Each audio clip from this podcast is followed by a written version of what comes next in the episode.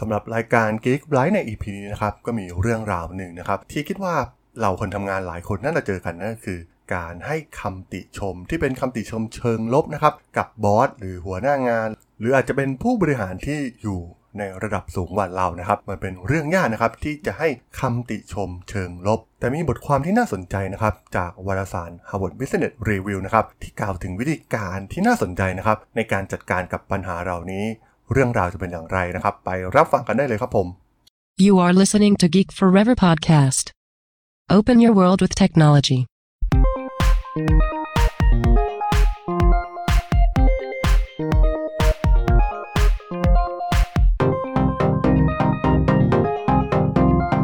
This is Geek Life. Better life for more happiness and success.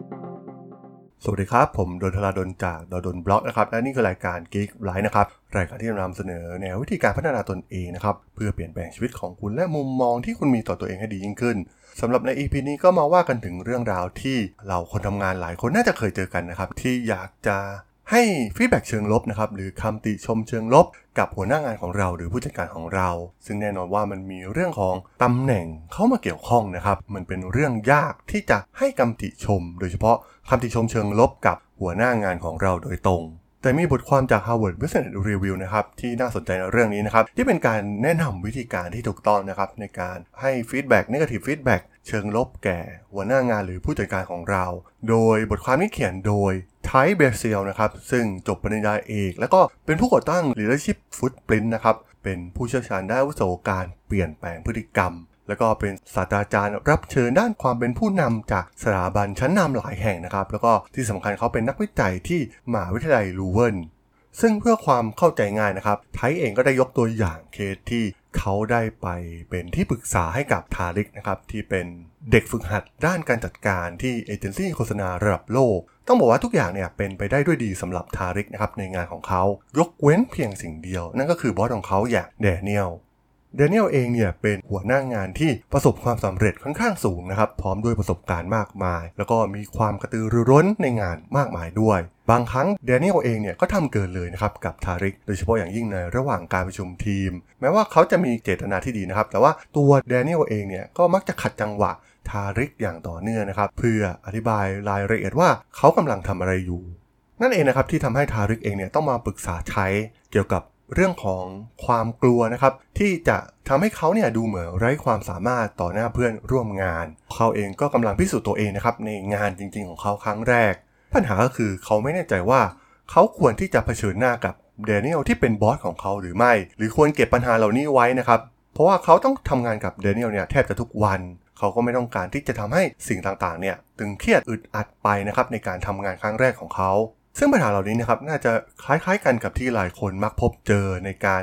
เริ่มทำงานใหม่นะครับแล้วก็ไปเจอหัวหน้าที่คอยขัดจังหวะเรานะครับวิพากษ์วิจารณ์งานของเราต่อหน้าคนอื่น แน่นอนว่าตัวทาริกเองเนี่ยก็อยากจะติเรื่องนี้ไปตรงๆนะครับต่อเดนิเอลแต่ว่ามันก็ไม่ง่ายเลยนะครับทาริกเองก็ได้มาปรึกษาไทยนะครับ ซึ่งแน่นอนว่าไทยก็ให้คำแนะนำเหล่านี้นะครับต้องบอกว่าเป็น step step ที่น่าสนใจมากๆนะครับขั้นตอนที่ 1 ก็คือการเริ่มที่การถามตนเองนะครับ ก่อนสิ่งอื่นใดเนี่ยใช้เวลาคิดทบทวนว่าสถานการณ์ที่เกิดขึ้นเนี่ยสมควรที่จะมีการพูดคุยกับหัวหน้างานหรือไม่นะครับ ซึ่งหากหัวหน้าหรือผู้จัดการเราเนี่ยแสดงออกมาในวันที่เขามีอารมณ์ที่มีปัญหาอยู่แล้วนะครับ เป็นวันที่เลวร้ายของเขาเนี่ย เราก็อาจจะปล่อยมันผ่านไปได้นะครับ แต่ว่าถ้าสังเกตเห็นพฤติกรรมเหล่านี้ซ้ำๆเนี่ย เราต้องคิดถึงมันทันที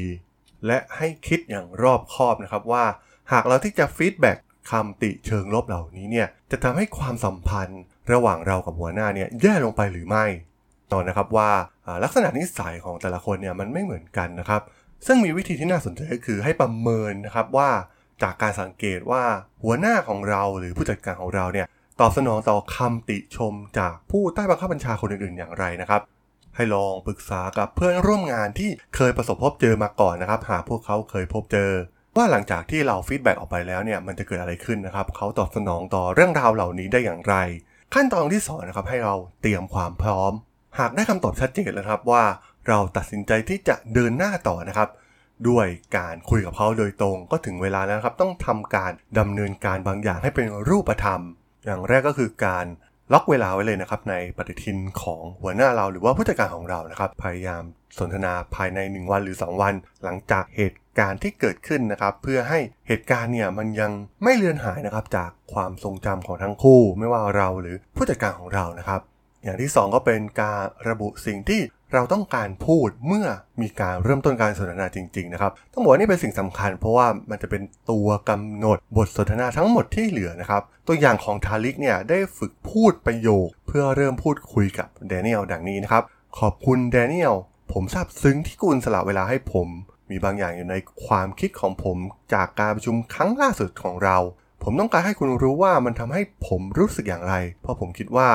มันเป็นสิ่งสำคัญสำหรับเราในการรักษาความสัมพันธ์ที่แน่นแฟ้นซึ่งจากโครงสร้างคำพูดเริ่มต้นบทสนทนานะครับ มันเป็นการแสดงความขอบคุณ วางกรอบของข้อกังวลของเขาอย่างสร้างสรรค์นะครับ ต้องบอกว่ามีทฤษฎีการเจรจาต่อรองว่าการทำให้ผู้คนพูดว่าใช่สองสามครั้งในช่วงเริ่มต้นของการสนทนาเนี่ยจะสร้างบรรยากาศที่ดีมากขึ้นนะครับสำหรับขั้นตอนต่อไปก็คือการเลือกวิธีในการสร้างฟีดแบ็กนะครับ ทางไทยเองเนี่ยได้แนะนำทาริกให้ทดลองกับแบบจำลองที่มีชื่อว่า Situation Behavior Impact นะครับหรือ SBI ซึ่งเป็นแบบจำลอง 3 ขั้นตอนที่มีความตรงไปตรงมานะครับสำหรับการเจรจาสนทนาแบบ 2 ทางที่จะเกิดขึ้น อย่างตัวอย่างก็คือเขาจะคุยกับบอสของเขาอย่างแดเนียลโดยสถานการณ์ของทาริกนะครับเขาได้สร้างวิธีแต่ละขั้นตอนในแบบจำลอง SBI คือ อย่างแรกก็คือการชี้ให้เห็นว่าพฤติกรรม เฉพาะเหล่านี้เนี่ยเกิดขึ้นเมื่อใดแล้วก็ที่ไหนนะครับสถานการณ์ที่เกิดขึ้น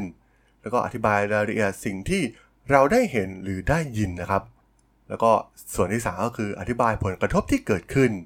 พฤติกรรมเหล่านี้เนี่ยทำให้เราคิดและรู้สึกอย่างไรกับหัวหน้าเรา และขั้นตอนที่สำคัญอีกอย่างหนึ่งก็คือการซ้อมมันนั่นเองนะครับ พยายามซักซ้อม สิ่งที่เราจะพูดล่วงหน้าให้เราเนี่ยคลายความกังวลเหล่านั้น แล้วก็ส่งแมสเซจออกไปในแบบที่มีความชัดเจนมากที่สุดนะครับ ขั้นตอนที่3นะครับก็คือการเริ่มสนทนา เมื่อเราได้ระบุสิ่งที่เราต้องการที่จะพูด และวิธีการที่ต้องการจะพูดแล้วก็ พร้อมที่จะมีการประชุมที่เกิดขึ้นจริงนะครับ ซึ่งแน่นอนว่าให้เตรียมใจไว้กับตัวเองว่าบางครั้งเนี่ยความเป็นจริงอาจจะแตกต่างจากช่วงฝึกซ้อมของเรา โดยเฉพาะหากเป็นพนักงานหน้าใหม่นะครับบางครั้งการต้องเผชิญหน้ากับหัวหน้าเนี่ยก็ถือว่าเป็นความกดดันนะครับทำให้เกิดภาวะกดดันขึ้นนะครับในการพูดคุย ซึ่งหลังจากทำการพูดคุยแล้วนะครับ เมื่อเราต้องการส่งความต้องการหลักของเราไปยังหัวหน้าเป็นที่เรียบร้อยแล้ว ให้รอเวลานะครับให้ผู้จัดการเนี่ยมีเวลาในการไตร่ตรอง และตอบสนองต่อเรานะครับหลังจากนั้นก็รอผลลัพธ์ที่ออกมานั่นเอง สำหรับเคสของทาริกนะครับ เมื่อเขาได้เข้าหาแดเนียลที่เป็นผู้จัดการของเขาแดเนียลเนี่ยใช้เวลาสักครู่หนึ่งนะครับ เพื่อรับ message เหล่านี้ที่ทาริกต้องการจะสื่อออกมาจากนั้นเขาได้มองหน้าทาริกด้วยความประหลาดใจนะครับ ว่าไม่คิดว่าทาริกเนี่ยจะพูดกับเขาอย่างนี้ แล้วก็กล่าวกับทาริกว่า เขารู้สึกเสียใจจริงๆนะครับ กับการทำสิ่งที่เกิดขึ้น ไม่เคยมีใครชี้ให้เห็นมาก่อนนะครับ แล้วก็ไม่ได้ตั้งใจที่จะทำเหล่านี้ แล้วก็ทางเดนิเอลได้ทำการขอโทษทางทาริกนะครับ แล้วก็ขอบคุณทาริกนะครับที่บอกเขาตรงๆในเรื่องดังกล่าว แน่นอนครับว่าจากตัวอย่างเนี่ยแม้จะเป็นผลลัพธ์ที่ยอดเยี่ยมนะครับสำหรับทั้งทาริกแล้วก็แดเนียลแต่ไม่ใช่ว่าหัวหน้าหรือผู้จัดการทุกคนเนี่ยจะตอบสนองได้ดีขนาดนี้นะครับ ซึ่งแน่นอนบางคนอาจจะโกรธหรือไม่พอใจเป็นอย่างมากนะครับ กับสิ่งที่ ลูกน้องมาพูดอย่างนี้กับหัวหน้า หากเกิดเหตุการณ์อย่างนี้ขึ้นนะครับ ทางไทยเองเนี่ยก็แนะนำให้ใช้วิธีก็คือการขอโทษนะครับ กับหัวหน้าแล้วก็หรืออาจจะมีการนิ่งเงียบนะครับเพื่อช่วยลดความตึงเครียดทำให้อีกฝ่ายเนี่ยสามารถที่จะระบายอารมณ์ออกมาได้นะครับ ให้เราให้หัวหน้าเนี่ยพูดออกมาให้จบก่อนนะครับ จากนั้นให้พิจารณาข้อเสนอจากหัวหน้าของเรา หรือไม่ก็เดินออกไปเลยนะครับ ซึ่งอาจจะเป็นการยุติการประชุมป้องกันไม่ให้เกิดการทะเลาะรุนแรงขึ้นอีกนั่นเองสำหรับขั้นตอนสุดท้ายนะครับ หากผลลัพธ์ออกมาดีนะครับ ก็ให้จบด้วยการขอบคุณนะครับ ซึ่งแน่นอนว่าหากผู้จัดการหรือหัวหน้าของเราเนี่ยรับฟังและรับฟังข้อกังวลของเรา ให้ขอบคุณพวกเขานะครับที่ให้การสนับสนุนเรา แล้วก็ทำให้ความสัมพันธ์แน่นแฟนขึ้นนะครับในที่ทำงาน ในช่วงเริ่มต้นอาชีพการงานเนี่ย การให้ข้อเสนอการฟีดแบ็กไปยังหัวหน้างานหรือผู้จัดการเนี่ยเป็นสิ่งที่สำคัญมากๆนะครับแน่นอนว่ามันอาจจะดูเหมือนเป็นสิ่งที่น่ากลัว แต่ว่ามันเป็นความสำคัญมากๆ ความสัมพันธ์ระหว่างหัวหน้าและลูกน้องเนี่ยไม่ได้เป็นเพียงแค่ส่งผลต่อการปฏิบัติงานระหว่างในทีมของเราเองนะครับ แต่ยังส่งผลกระทบอย่างมากต่อการเติบโตและการพัฒนาตัวเราเองในอนาคต นั่นเองครับผมสำหรับเรื่องราวของวิธีการในการ feedback เชิงลบกับหัวหน้าหรือผู้จัดการของเราใน EP นี้เนี่ยผมก็ต้องขอจบไว้เพียงเท่านี้ก่อนนะครับสำหรับเพื่อนๆที่สนใจก็สามารถติดตามมาได้นะครับ ทางช่อง Geek Forever Podcast ตอนนี้ก็มีอยู่ในแพลตฟอร์มหลักทั้ง Podbean Apple Podcast Google Podcast Spotify YouTube แล้วก็จะมีการอัปโหลดลงแพลตฟอร์ม Blockdit ในทุกตอนอยู่แล้วด้วยนะครับ ถ้าอย่างไรก็ฝากกด Follow ฝากกด Subscribe กันด้วยนะครับแล้วก็ยังมีช่องทางหนึ่งในส่วนของ Line แอดที่แอดทรดอด T H A R A D H O L สามารถแอดเข้ามาพูดคุยกันได้นะครับ ผมก็จะส่งสาระดีๆพอแค่ดีๆ ให้ท่านเป็นประจำอยู่แล้วด้วยนะครับยังไงก็ฝากติดตามทางช่องทางต่างๆกันด้วยนะครับสำหรับใน EP นี้เนี่ยผมก็ต้องขอลากันไปก่อนนะครับ เจอกันใหม่ใน EP หน้านะครับผม สวัสดีครับ